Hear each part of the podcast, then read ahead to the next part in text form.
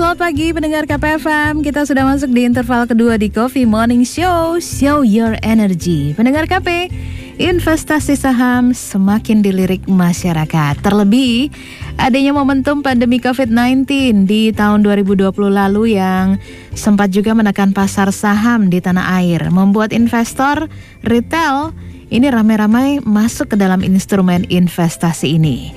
Harga saham yang merosot jauh membuka peluang investor pemula untuk menjajal peruntungannya di investasi saham. Lalu bagaimana cara pilih saham untuk pemula versi tahun 2021? Langsung kita terhubung dengan Mas Ryan Filbert, praktisi inspirator investasi Indonesia, juga penulis puluhan buku bestseller nasional. Selamat pagi Mas Ryan. Iya, selamat pagi Mbak Shirley, selamat pagi kepada seluruh pendengar KP dimanapun Anda berada. Yes, gimana kabarnya hari ini Mas Ryan? Baik, baik sekali, sudah menuju ke Jakarta. Oh, on the way ini ya, gimana cuaca di Jakarta Mas Ryan? Sekarang sih cerah, tapi kok cerah-cerah mendung ya. Saya jadi bingung ini, mendefinisikan kecerahan atau kemendungan. Tapi ada mataharinya sebelah kiri, kok kayaknya mendung. Sama kalau gitu di Balikpapan juga galau-galau gitu. Iya. Tapi nggak galau dong ini kalau untuk pemula mau pilih-pilih saham ya kan. Wah, justru banyak yang bingung. Banyak yang galau juga. Nah, gimana nih Mas Ryan biar nggak salah pilih ya kan? Iya, bicara mengenai investasi saham ya, kalau kita bicara tahun 2021 ya, seperti yang tadi Mbak Syari kemukakan bahwa banyak investor akan corona ya, artinya investor di pasar modal Indonesia mengalami pertumbuhan cukup signifikan dari 2020 ke 2021 ya, karena kita semua sama-sama ada di rumah dan akhirnya kita mencari sesuatu bagaimana bisa tetap produktif di rumah ya, karena online trading ataupun platform online untuk investasi saham itu sudah ada ya, akhirnya dicoba oleh banyak orang ya di Indonesia. Itu terbukti sekitar penambahannya, bila saya tidak salah penambahannya itu hampir 2,5 juta di 2020 menuju 2021. Nah, yeah. Ini ngomong lokal ya. Ada beberapa catatan yang ingin saya berikan ya, bila ada yang menjadi investor saham di era tahun 2020, 2021 dan mulai mau berinvestasi. Yang hal yang paling susah ya menurut saya bagi seorang pemula itu sebenarnya bagaimana cara memilih saham yang bisa diinvestasikan ketika kita mendapati membuka rekening saham kita, membuka platform kita. Total saham yang bisa dipilih pada hari ini itu adalah 743 saham. Wow. 743 saham itu di bulan Juli ke bulan Agustus saja itu penambahannya sudah ada 2 emiten baru gitu. Artinya kalau di rata-rata per 1 tahun dari tahun 2017 sampai 2020 itu ada 50-an perusahaan 1 tahun sekali, 1 tahun itu ada 50 anggota baru. Wih, padahal jadi pandemi ya Mas? Sebenarnya keuangan itu kan nggak pernah kata-kata pandemik ya, jadi tetap berjalan gitu ya. Cuma memang mungkin ketika lagi hype-hypenya corona ya pasti akan ada sesuatu yang diundur seperti itu, tapi bukan artinya ditiadakan, karena menurut saya yang namanya bisnis dan keuangan itu bagian dari show must go on ya, jadi harus berjalan, harus langsung tetap running gitu kan. Nah, ketika kita bicara 50 perusahaan yang ada, apalagi tambah banyak, jadi kalau kita bayangkan tahun depan itu di bulan yang sama September awal September tahun 2022 mungkin kira-kira perusahaan kita sudah di 800-an. Wow. Sudah sebanyak itu, makin tambah bingung. Nah, jadi dari landscape yang begitu, pertumbuhan yang begitu banyak ya, cukup banyak 50 ini, ada hal yang membuat investor pemula makin bingung, karena kalau kita dikasih makanan 1 kita nggak bisa pilih. Tapi kalau kita dikasih makanan 5 sama dikasih kita makanan pilihan di depan kita 10, makin banyak bukan makin gampang pilih loh, makin banyak makin susah pilih. Iya, jadi galau. Jadi bingung. Yang ini kok saya kayaknya enak, yang 2 ini tapi saya juga suka. Ada plus minusnya.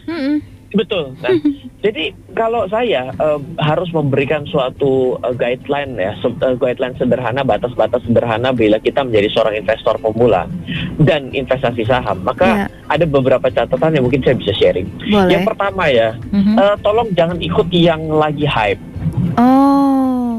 Jadi jangan cuma ikut-ikut yang tren-trenan. Kenapa? Kalau tren itu biasanya tidak lama masa berlakunya.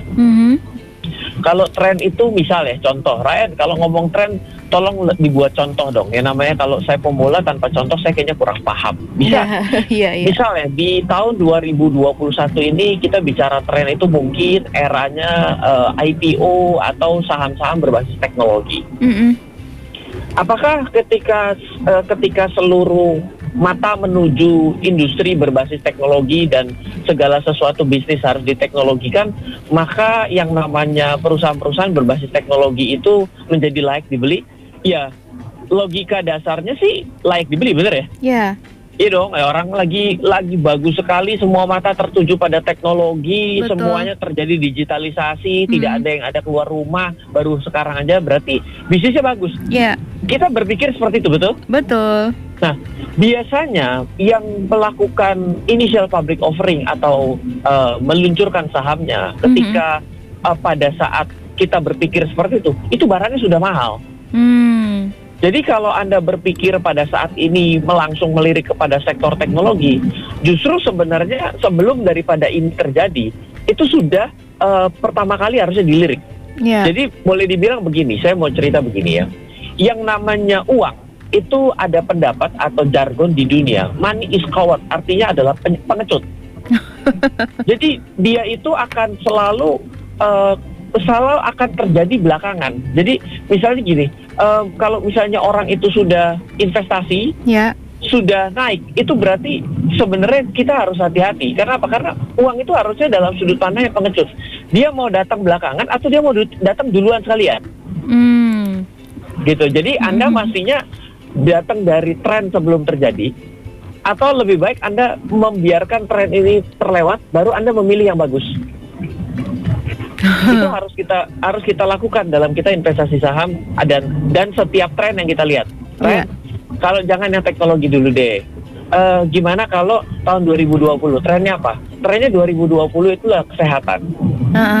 Jadi tahun 2020 itu saham-saham berbasis kesehatan. Dan yang ada hubungan dengan kesehatan itu diserbu orang tiba-tiba. Iya. Semua pengen sehat dong. Karena pada saat itu berpikir gini, kalau ternyata corona ini lama loh, ini berarti bisnis-bisnis kesehatan ini akan begitu luar biasa lompat nih. Berarti saham-sahamnya saya akan beli. Orang akan tiba-tiba beli. Seketika orang beli, harga sahamnya naik. Dan kita adalah orang yang terakhir masuk ketika harga sahamnya naik ya. Berarti kan Anda pasukan terlambat datang dong. Iya. Iya kan, perangnya sudah usai. Loh kamu kesini mau ngapain? Nah itu yang harus kita perhatikan. Jadi setiap kali dalam setiap periode itu pasti memiliki tren-tren yang berbeda. Nah, bagi investor pemula, tolong jangan investasi karena tren. Jadi yang hari itu hype, lebih baik tahan diri untuk tidak membeli. Kalau saya ya, gitu ya. Jadi kenapa ya? Karena begini contoh, kita belajar dari yang kasus-kasus yang kejadian sekitar kita. Pernah tahu tren yang namanya batu akik? Pasti. Hari ini sebegitu menjanjikannya? Enggak juga. Bukannya enggak juga, enggak banget kali. Sudah kembali jadi orang yang dari dulu pemain batu, ya tetap batu akik, tetap main. Iya. Gitu. Sama seperti ceritanya batu akik itu. Karena saya ini kan dulu rumah saya itu kan di sebelah dari kerajinan batu-batu alam yang memang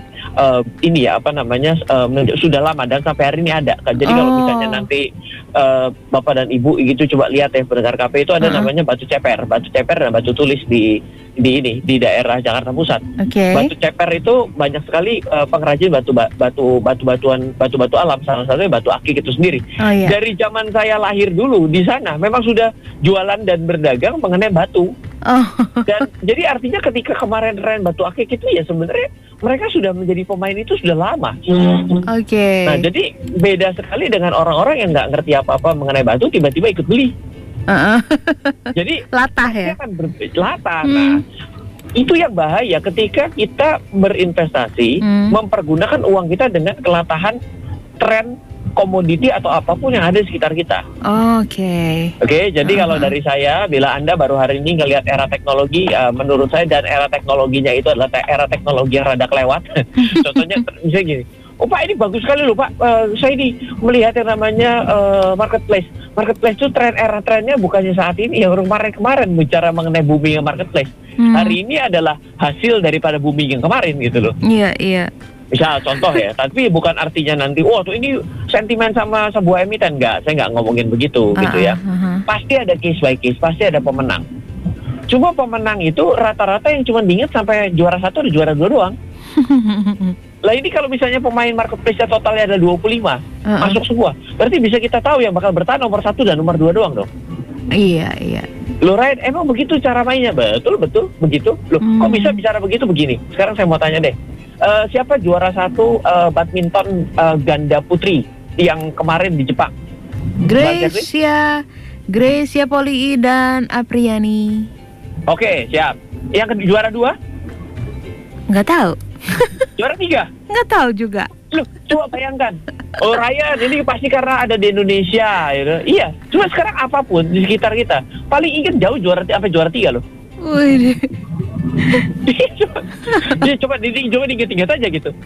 Oh karena kita orang Indonesia, karena kita ingin pas-pasnya kita juara satu. Tapi juara duanya, coba sekarang tanya sama wasit yang di Jepang. Coba juara tiga kamu ingat nggak? Belum tentu ingat, dia ingat juga loh. Iya. Kenapa? Karena memang begitu. Yang namanya pemenang itu benar-benar sangat sedikit. Apa nasibnya nih dari 25 yang lain gitu? Oke, itu nomor satu. Ini baru nomor satu, kayaknya udah panjang ya. Oke.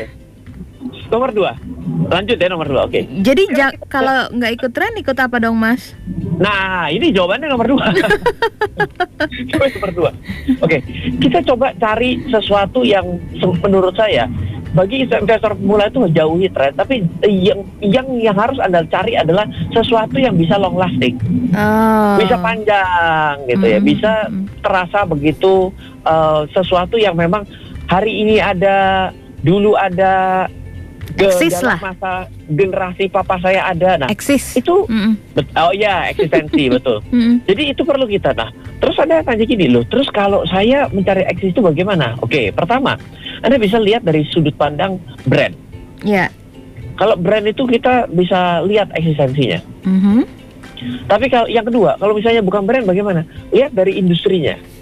Ada industri-industri tertentu yang dalam keadaan apapun itu selalu tetap ada. Iya. Nah, contohnya ya biasanya kalau kita menyebutnya sebagai yang namanya industri defensif. Nah, industri defensif itu satu yang biasanya kita bilangnya adalah kalau perang pun tetap ada. Oke. Ya, jadi pertama itu adalah suatu industri yang berhubungan dengan konsumsi.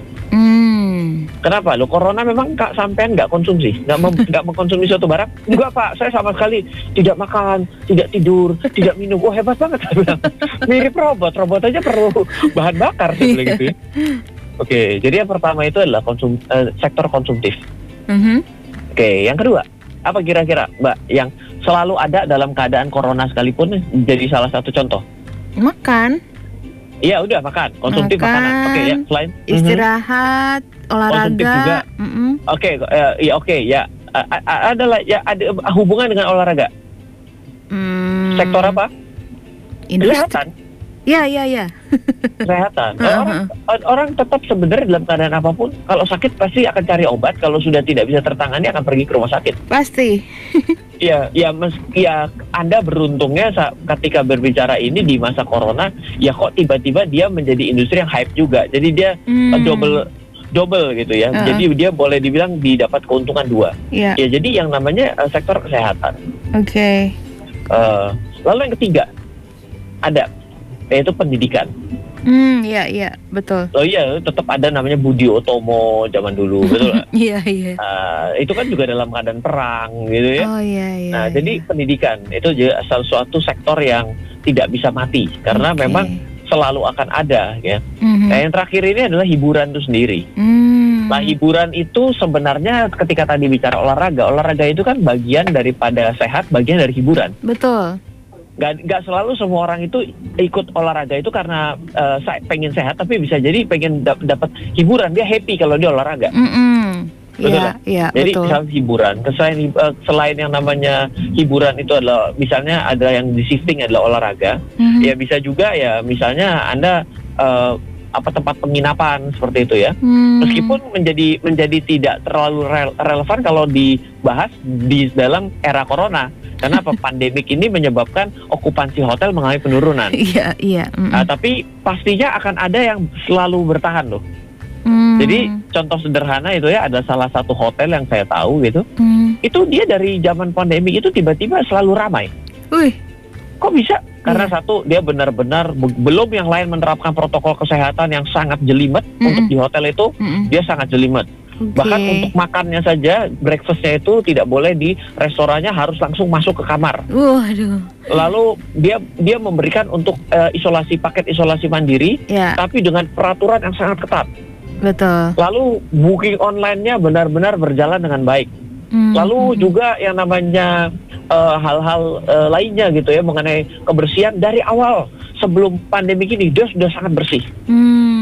Nah, jadi yang terjadi adalah dia menjadi top of mind, tetap rame. Yang lain nyungsep, dia itu okupansi 95%. Saya akan kenal sama direkturnya. Saya akan tanya, ini bener Bu? Iya bener, kita ini, terima kasih loh Ryan masih ingat sama kita, tapi kita kebetulan saya karena mau nginep dan penuh gitu. Terus seperti itu. Nah, jadi sebenarnya tren daripada orang itu untuk tinggal dan juga menggunakan hiburan karena dia bosan di rumah, pindah ke hotel cari suasana itu tetap bisa terjadi. Tapi yang peka zaman. Iya. Coba hotelnya itu ternyata bentuknya kotor gitu. Iya, pasti akan mulai ditinggalkan juga. Iya. Jadi investasi yang pertama jauhi tren, yang kedua adalah investasi itu cari sektor yang defensif. Nah, yang ketiga adalah carilah yang selektif. Selektif. Nah, selektif itu bagaimana, Ryan? Orang pemula gimana cara pilih yang selektif? Iya dong. Orang yang ahli bisa seleksi dong. Kalau orang yang pemula suruh seleksi ya. Bingung. Gimana orang nggak punya kemampuan suruh seleksi? Nah, sebenarnya kalau kita itu mau investasi selektif, kita tahu di bursa manapun itu selalu ada namanya indeks selektif. Nah, indeks selektif itu bisa dari dua sudut pandang. Selektif itu diseleksi hal-hal yang buruk. Jadi di Indonesia itu ada namanya saham dengan notasi khusus. Nah, saham notasi khusus itu adalah saham-saham yang di list sedang mengalami permasalahan tertentu. Contohnya, dia lagi dalam kasus hukum di pengadilan. Apakah itu adalah berita bagus? No. Menurut Mbak Shirley? Enggak ya. Nah, tapi bagi sebagian orang yang namanya masalah itu adalah kesempatan. Jadi kita tidak bisa selalu mengatakan seperti itu, tapi jadi dua sisi. Tapi intinya adalah bila Anda adalah orang yang tidak suka cari masalah, berarti silakan jauhi, gampang dong. Iya. Tapi kalau Anda ternyata orang yang suka dengan masalah, karena masalah itu adalah peluang, kan selalu begitu ya. Di balik suatu masalah itulah peluang saya. Bisnis itu kan adalah bisnis dari masalah orang. Saya tidak bisa masak, makanya ada restoran. Saya tidak bisa masak, makanya ada bumbu racik. Saya tidak bisa masak, makanya ada orang yang jasa nganterin makan ke rumah dan masakin. Kan berarti cocok ya. Jadi selektif, yaitu carilah yang selektif. Nah, selektif ini pertama, contohnya di Bursa Efek Indonesia itu ada yang indeks selektif. Nah, indeks selektif itu diselektif dari yang bermasalah pertama. Yang bermasalah itu contohnya adalah lagi dalam kasus pengadilan. Berarti orang juga akan takut dong. Pasti nyungsep dong. Turun dong. Nah, tapi bagi sebagian orang itu ada kesempatan beli tuh. Kenapa? Kalau kasusnya selesai dan menang di pengadilan, terbang lagi. Masuk akal loh cara dia berpikir. Cara dia bukan cara saya loh. Saya kan berusaha untuk menyelami cara pemikiran setiap orang. Makanya kalau sama saya tidak pernah menyalahi atau menjelek-jelekan sebuah investasi. Karena setiap perspektif itu sebenarnya bisa kita terima, selama bisa kita pertanggungjawabkan. Iya kan, orang ini tidak mau terima dan tidak mau mempertanggungjawabkan, ya berarti jangan investasi juga kalau kayak gitu. Ya. Selektif yang pertama dari hal yang bermasalah. Ada nggak yang bermasalah? Ada, misalnya terjadi terlambat melaporkan laporan keuangan dalam waktu 1 tahun. Berarti kan sudah ada kewajiban melaporkan laporan keuangan, tapi perusahaan itu tidak melaporkan laporan keuangan. Berarti tanda tanya dong. Kok kamu nggak lapor-lapor? Kenapa kamu nggak lapor-lapor? Oh sorry, saya terdampak pandemi. Yang terdampak pandemi lain bisa kok melapor, kenapa kamu nggak lapor? Berarti ada tanda tanya dong. Itu selektif juga dari sana. Nah, lalu misalnya selektif selanjutnya ada namanya indeks dividen, dividend index. Jadi saham-saham yang membagikan dividen dalam jumlah yang besar. Perusahaan yang bagikan dividen adalah perusahaan yang untung. Iya. Biasanya. Emang Ryan yang namanya perusahaan rugi bisa bagi dividen? Bisa. Ya kalau secara mayoritas itu bilang suruh bagi dividen, ya jadi bagi dividen pada rugi. Nah, tapi ketika ditanyakan apakah perusahaan dalam jangka waktu panjang meskipun rugi bisa terus membagikan dividen, jawabannya tidak. Apalagi yang mau dibagi kalau sudah rugi terus dan hampir minus secara modal. Iya dong. Oke, berarti selektiflah dengan mencari saham yang membagikan dividen secara konsisten. Betul. Bukannya besarannya kadang-kadang, tapi adalah itikatnya untuk selalu mencetak keuntungan. Iya. Oke, lalu selanjutnya carilah perusahaan yang ramai diperdagangkan. Dan perusahaan ini sudah lama ada di bursa. Oke. Misalnya itu selektif melalui apa? Dari indeks LQ45, IDX30, Jakarta Islamic Index 30. Nah, itu bagus juga. Gitu. Jadi sebenarnya kalau kita mau investasi saham secara sederhana di tahun 2021 dan Anda kesulitan mencari inspirasi akan saham atau apa yang harus Anda dekati dan jauhi, sebenarnya dari 2 poin tadi cukup bisa kita pakai sebagai rujukan loh. Iya. Seperti itu, Mbak. Oke, wow. Jadi seperti itu ya, Mas ya. Jangan ikut tren, cari yang eksis, juga cari yang selektif ya. Selektif itu cari dari sudut pandang pembagian keuntungannya. Selektif itu adalah dari jumlah orang yang melakukan transaksi pada saham tersebut. Dan jangan dilihat hanya 1 tahun gitu, itu kurang pas. Kenapa Ryan nggak lihat 1 tahun? Karena 1 tahun itu terlalu singkat dalam investasi saham. Oke. Dalam investasi sebuah bisnis, 1 tahun itu terlalu singkat. Mungkin 3-5 tahun itu cukup wise. Kalau saya pribadi pakai di atas 5 tahun. Oh, iya. Kenapa? Karena gini, kalau orang investasi itu biasanya sudut pandangnya investment horizonnya, sudut pandang investasinya itu ada di atas 5 tahun. Jadi kalau Anda mau mencari sesuatu yang bagus untuk diinvestasikan 5 tahun ke depan, logika sederhananya ya dia harus bagus 5 tahun ke belakang dong. Iya. Betul dong. Betul. Kalau investasi cuma mau investasi 5 tahun ke depan yang dilihat data 1 minggu ke belakang kan ngawur banget. Apa iya kalau Anda mau pilih pasangan hidup, Anda mau nikahi seumur hidup, Anda akan coba cari track record dia cuma 1 minggu ke belakang? Iya, Mas Ryan, saya melakukan itu ya sudah, saya nggak bisa lawan. Orang yang dia lakukan untuk menikah saja dipilihnya yang track record 2 hari ke belakang, gimana mungkin dia investasi saham cari yang untuk 5 tahun ke belakang? Nggak mungkin gitu loh. Ya seperti itu, Pak. Oke, luar biasa. Sip, udah dapat 3 tips, jadi nggak salah lagi untuk memilih saham untuk para pemula ya. Thank you, Mas Ryan, untuk pagi ini. Sukses aktivitasnya. Selamat pagi, sehat selalu, Mas Ryan. Yes, itulah tadi pendengar KPFM, kebersamaan kita bersama Mas Ryan Filbert, seorang praktisi inspirator investasi Indonesia, juga penulis puluhan buku bestseller nasional. Coffee Morning Show, show your energy. 954 KPFM.